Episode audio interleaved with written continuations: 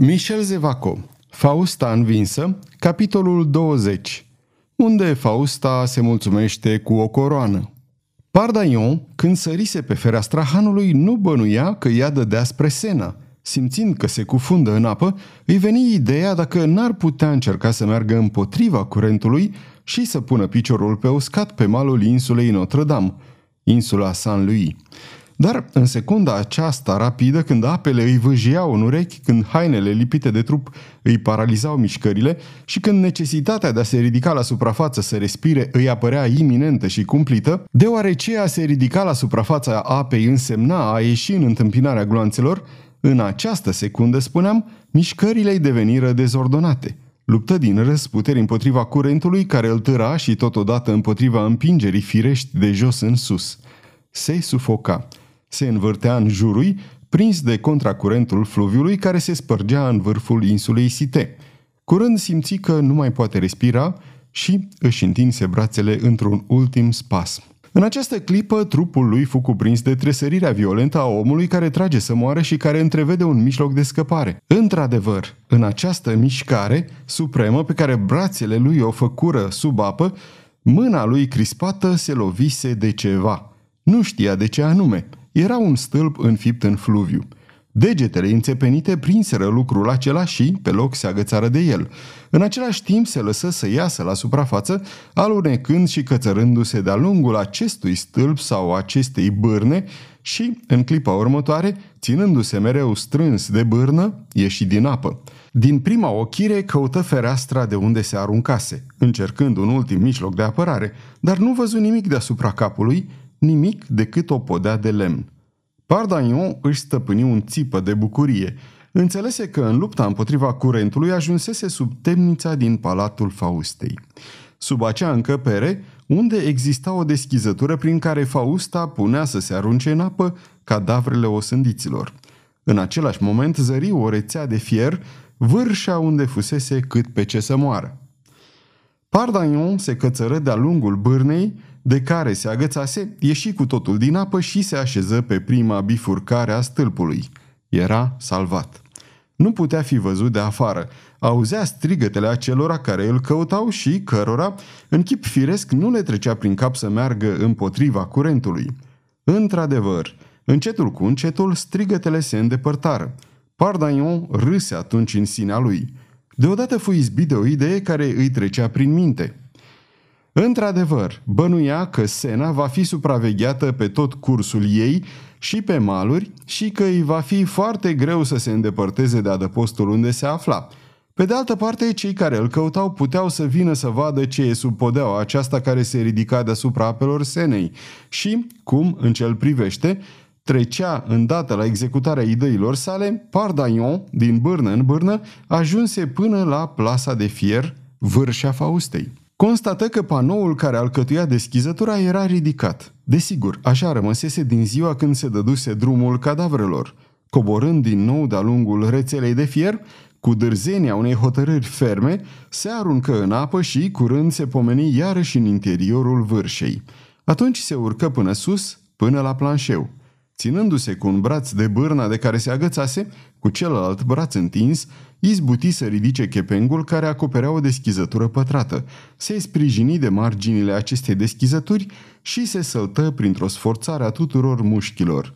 Câteva secunde mai târziu, pătrunse în încăperea unde se bătuse cu oamenii Faustei în sala torturilor. Sala era întunecoasă, tăcută. Primul gând al lui Pardaion fu să închidă la loc chepengul. Apoi început să se scuture, să se stoarcă de apă, își scoase tunica, luă toate măsurile menite să-i usuce hainele, atât cât era cu putință să o facă într-o asemenea situație. Astfel se scurseră mai multe ceasuri. Pardaion își îmbrăcă la loc hainele aproape uscate, dar începu să simtă chinurile foamei. Într-adevăr, ieșind dis de dimineață din hanul de vinie, nu pusese nimic în gură toată ziua. Se lăsă noaptea. În palatul misterios nu se auzea niciun zgomot. Cavalerul avea de ales între două planuri. Primul era să profite de întunericul nopții pentru a reintra în fluviu și a ajunge pe mal. Al doilea era pur și simplu să iasă din palatul Faustei pe poartă. Dacă în preajma porții nu mai rămăseseră decât puțini servitori, Pardagnon îi vasili să-i deschidă poarta. Mai așteptă deci vreo două-trei ore, până la urmă foamea îl împinse la acțiune. Pornind deci în vârful picioarelor, ajunse la ușa sălii suplicilor. Era deschisă. Pardagnon traversă încăperea aceasta care semăna cu o carceră de dinaintea morții. După care se pomeni într-o galerie pe care începu să înainteze. Era însă întuneric beznă. Și totuși, el mergea spre o lumină vagă pe care o zărea la vreo 15 pași dinaintea lui, în galerie. Când ajunse la raza aceasta de lumină, își dădu seama că ea venea de la crăpătura dintre cele două părți ale unei draperii grele de catifea, care forma un alcov adânc deschis în acel loc.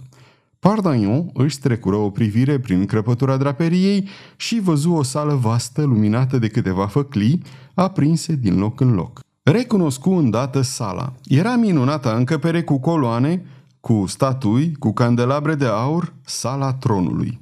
Era gata să se îndepărteze și să-și continue excursia prin palat când rămase țintuit locului. I se părea că auzise un zgomot ușor de pași. Zgomotul venea din marea sala a tronului. Pardagnon își lipi ochii de crăpătura draperiilor și zări un soi de fantomă înveșmântată în alb care emergea sau mai degrabă aluneca cu pas maestos. Fausta! Era Fausta, într-adevăr, calmă, gravă, senină ca de obicei. În urma ei venea un bărbat care, intrând în sală, lăsă să-i cadă de pe umeri mantia cu care își acoperea pe jumătate obrazul. Duce-le de ghiz! Fausta se opri în mijlocul sălii și, așezându-se într-un jilț, îi arătase lui de ghiz un scaun și acesta se așeză la rândul lui. Iată deci, mormăi Pardaion cu obrajii în flăcări, iată deci femeia care a vrut să mă omoare la fiecare dintre întâlnirile noastre, până chiar și azi. Iată bărbatul care a pus o haită pe urmele mele și a răsturnat cu fundul în sus insula Site pentru a mă asasina. Îi am acum în mână pe amândoi. Sunt singuri. Dacă m-aș arăta deodată la față și dacă, profitând de uluirea lor, le-aș da câte o lovitură de moarte fiecăruia, n-ar fi dreptul meu să o fac.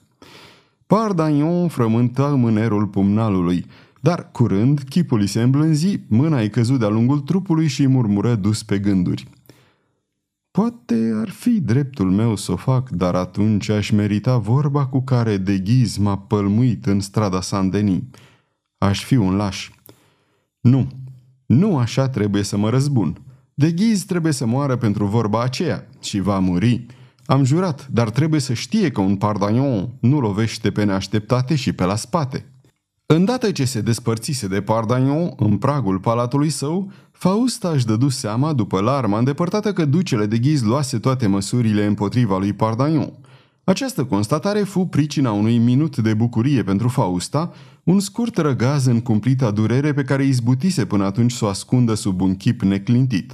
Dar, după ce se încuie în camera ei și rămase singură, chipul îi se descompuse și blestemele prinseră glas – tot ceea ce furia și mânia ajunse la paroxism pot inspira unei minți să născocească blesteme, amenințări, planuri oribile, toate acestea Fausta jură că le va îndeplini. Toate acestea Fausta le bolborosi cu glas aspru. Se aruncase îmbrăcată pe pat și, cu obrazul înfundat în dantelele pernelor pe care le sfâșia cu unghiile ei și cu dinții, lupta împotriva crizei de disperare care se abătuse asupra ei și o dobora. Numele lui Sixtus, Roveni, Farnes, Violeta, Pardagnon se întretăiau cu strigătele nearticulate, cu invectivele, lacrimile, gesturile de nebunie.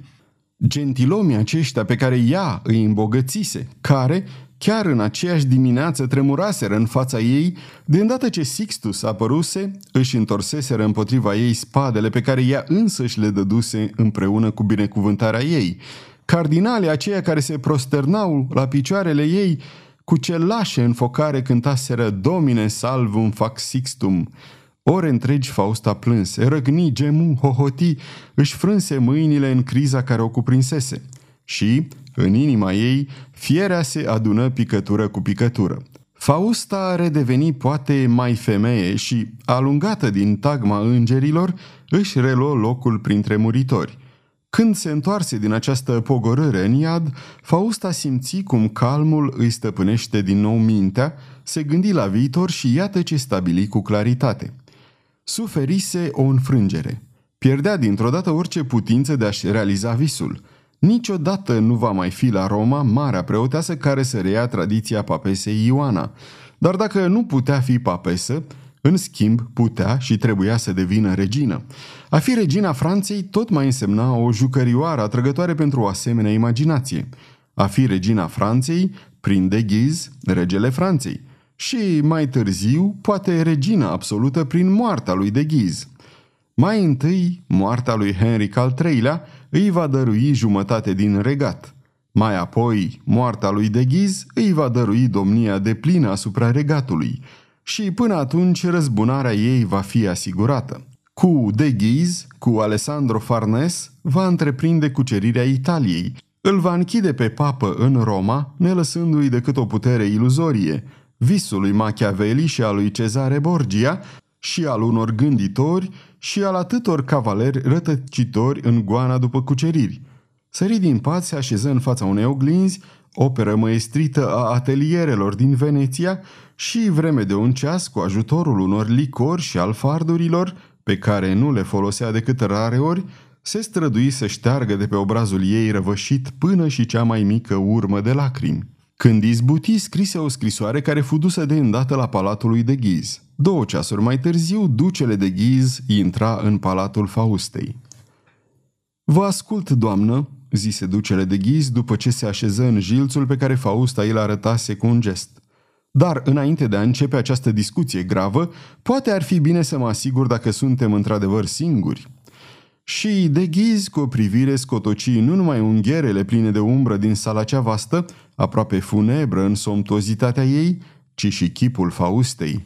Da, zise aceasta, Vă amintiți de o discuție pe care ați avut-o cu regina Caterina când ați crezut că sunteți singuri și când ați spus tot ce aveați pe inimă și vă gândiți desigur că poate și eu am ascuns după vreo draperie vreun sixtus care vă va nota cuvintele.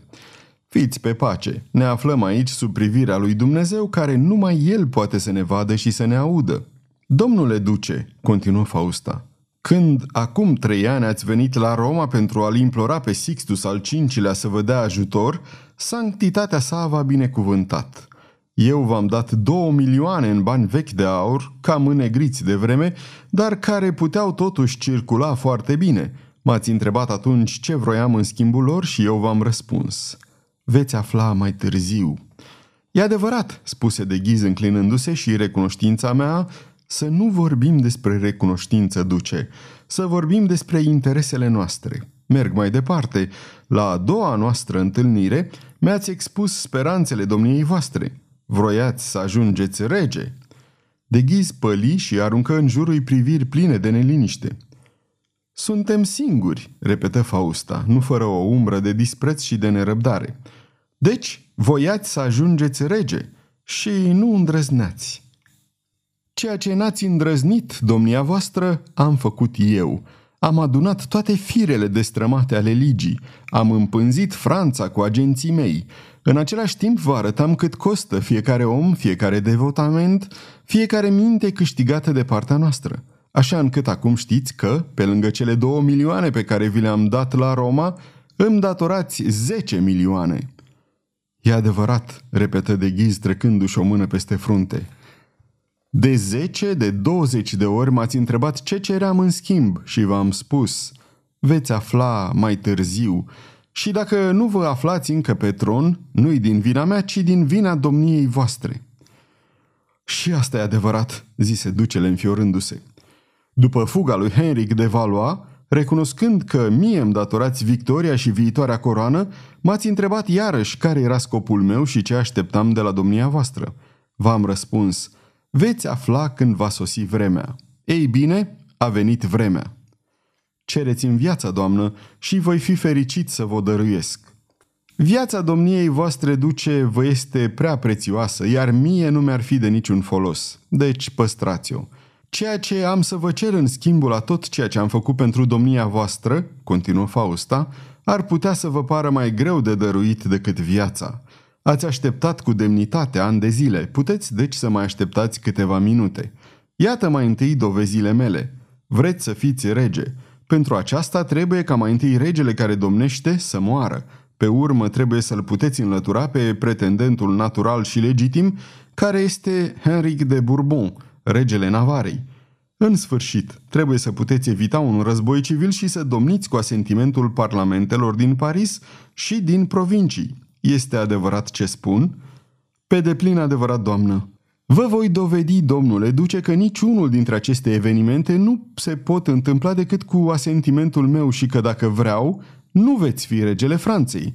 Că dacă vreau, veți fi tratat ca rebel și supus pedepsei care li se aplică rebelilor în această blândă țară a Franței. Să reiau acum punct cu punct. Spuneam că mai întâi avem nevoie de moartea regelui domnitor. Ei bine, dacă vreau eu, Henric de Valois nu va muri.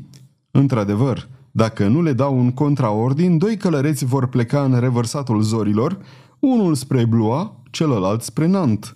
Repet, acești doi călăreți, dacă nu-i văd eu însă în noaptea asta, dacă nu le retrag misivele, vor porni la drum peste câteva ore. Primul va duce regelui Franței dovada că voiți să-l asasinați.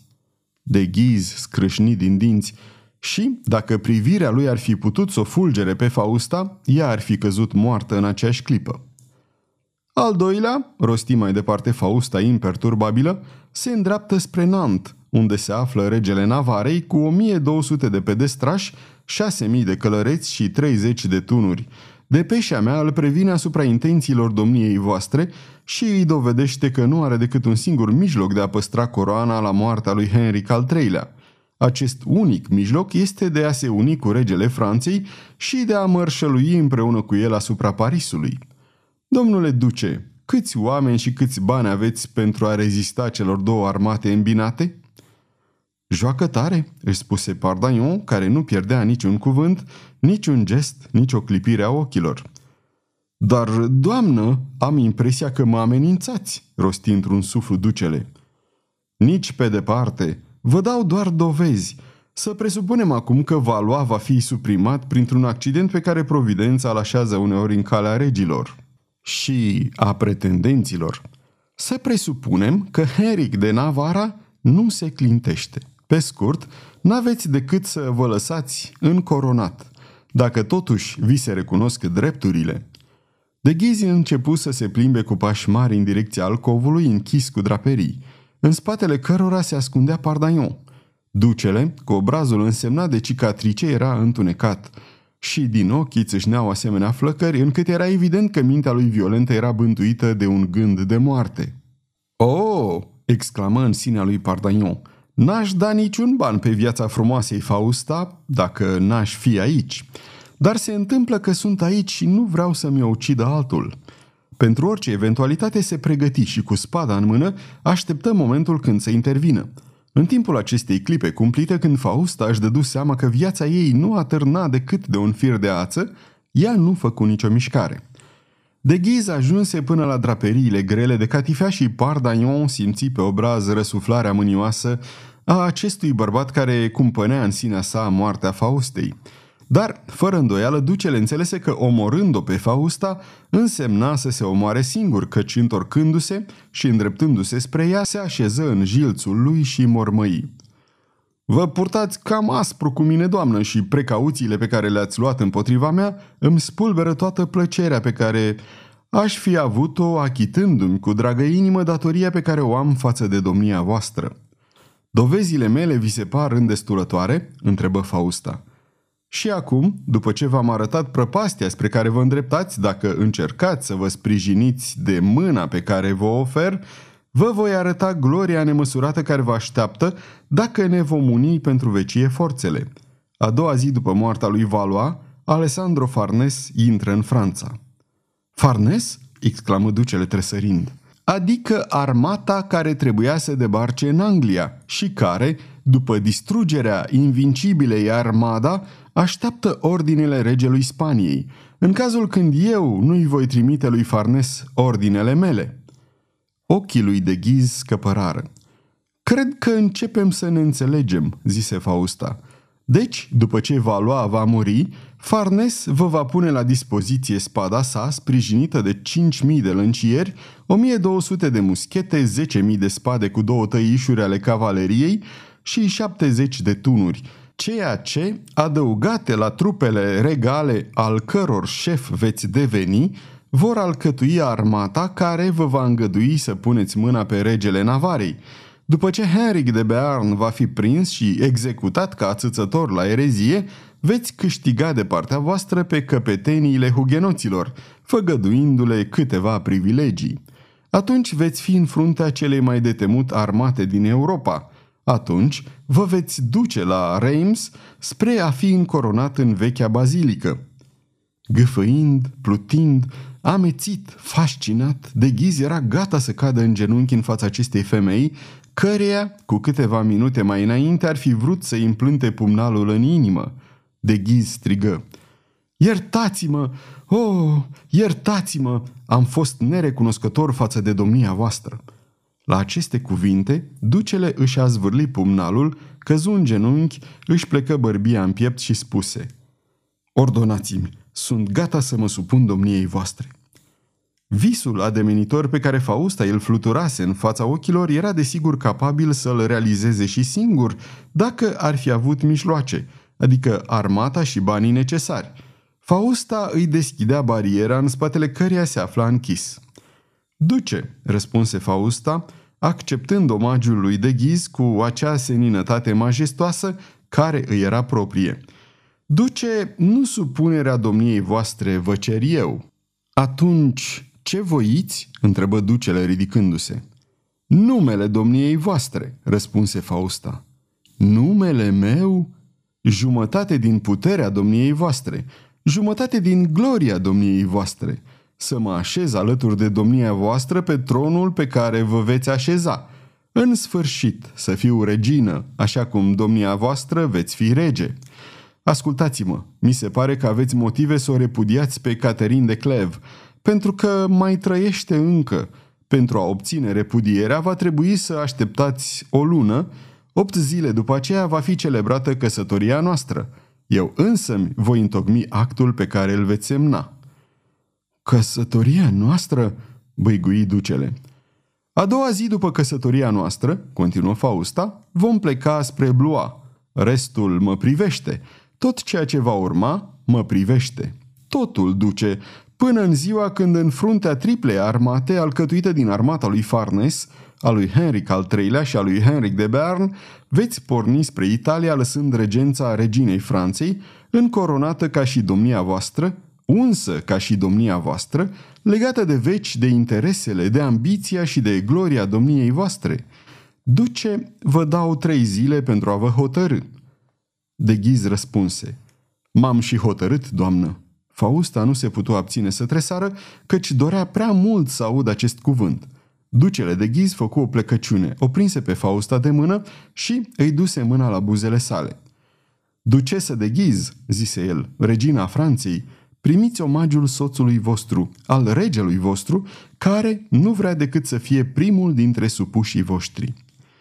Duce, răspunse simplu Fausta, primesc făgăduiala pe care vă luați prin aceste cuvinte.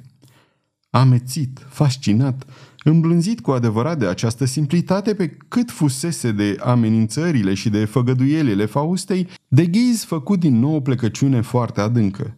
Fausta se ridică, luă o făclie și porni înaintea ducelui. Ce faceți, doamnă?" exclamă de ghiz. Este un privilegiu regesc acela de a ți se lumina calea de către stăpânul casei, răspunse Fausta. Ești rege, deci îți arăt calea, sire. Dar, însoțindu-l pe ducele de ghiz, Fausta avea o altă idee decât aceea de a-i da un omagiu regal. Ajungând în vestibul, așeză sfeșnicul pe o mobilă, făcu semnul unui lacheu să deschidă ușa și atunci se întoarse spre de ghiz ca pentru a-și lua rămas bun. De ghiz tresări. Înțelese că avea să afle ceva nou. Adio, domnule duce, zise Fausta, dar înainte de a pleca aș fi fericită să aflu ce s-a întâmplat cu omul care a fost urmărit astăzi. Pardaion a murit, răspunse de ghiz. Omul acesta și-a meritat pedepsa, zise ea. De ghiz ieși pe poartă și făcea tocmai semn oamenilor să-i se aducă armăsarul, atunci Fausta, cu aceeași simplitate, adăugă. Cu atât mai mult a meritat moartea, cu cât chiar astăzi, sub ochii mei, a ucis cu o lovitură de pumnală în inimă pe o biată fată nevinovată, o cântăreață, o țigancă pe care o chema Violeta. Și în clipa aceea, poarta se închise. Poarta de fier despărțea acum aceste două ființe, Fausta și de ghiz. Dar dacă s-ar fi putut vedea, poate li s-ar fi făcut milă unul de altul. Pardaion a murit. Violeta este moartă. Aceste două gânduri dureroase palpitară împreună și pe când Fausta, copleșită de moartea cavalerului pe care totuși o dorise, se întorcea clătinându-se în dormitorul ei, ducele rămase în fața casei ca lovit de trăsnet. Sfârșitul capitolului 20 aceasta este o înregistrare Cărțiaudio.eu. Această înregistrare este citită cu respectarea legislației în vigoare pentru site-ul www.cărțiaudio.eu. Copierea, repostarea, modificarea, multiplicarea, vânzarea, închirierea sau difuzarea acestei înregistrări fără acordul scris al Cărțiaudio.eu constituie infracțiune și se pedepsește conform legislației în vigoare. Pentru noutăți, vă invităm să vizitați site-ul nostru www.cărțiaudio.eu sau aplicația noastră responsivă pentru dispozitive mobile la adresa abonat.cărțiaudio.eu. Dacă vă place să ascultați cât mai multe cărți gratuite citite de mine, Valentin, sau de naratorii noștri voluntari, Vă invit să ne susțineți dând share pe conturile dumneavoastră de social media cărților noastre, dându-ne un like și, nu în ultimul rând, abonându-vă la canalele noastre de YouTube. Toate înregistrările Cărțiaudio.eu sunt din domeniul public și anume au trecut mai mult de 70 de ani de la moartea autorului și astfel opera a trecut în domeniul public. Nu se mai plătesc drepturi de autor pentru înregistrarea acestor opere. Puteți să îi susțineți prin donații pe naratorii noștri voluntari – dacă aveți o voce frumoasă, puteți deveni la rândul dumneavoastră narator voluntar în cadrul proiectului nostru. În anumite condiții puteți chiar câștiga bani citind opere în cadrul site-ului nostru. Vă mulțumesc și vă doresc audiție plăcută în continuare.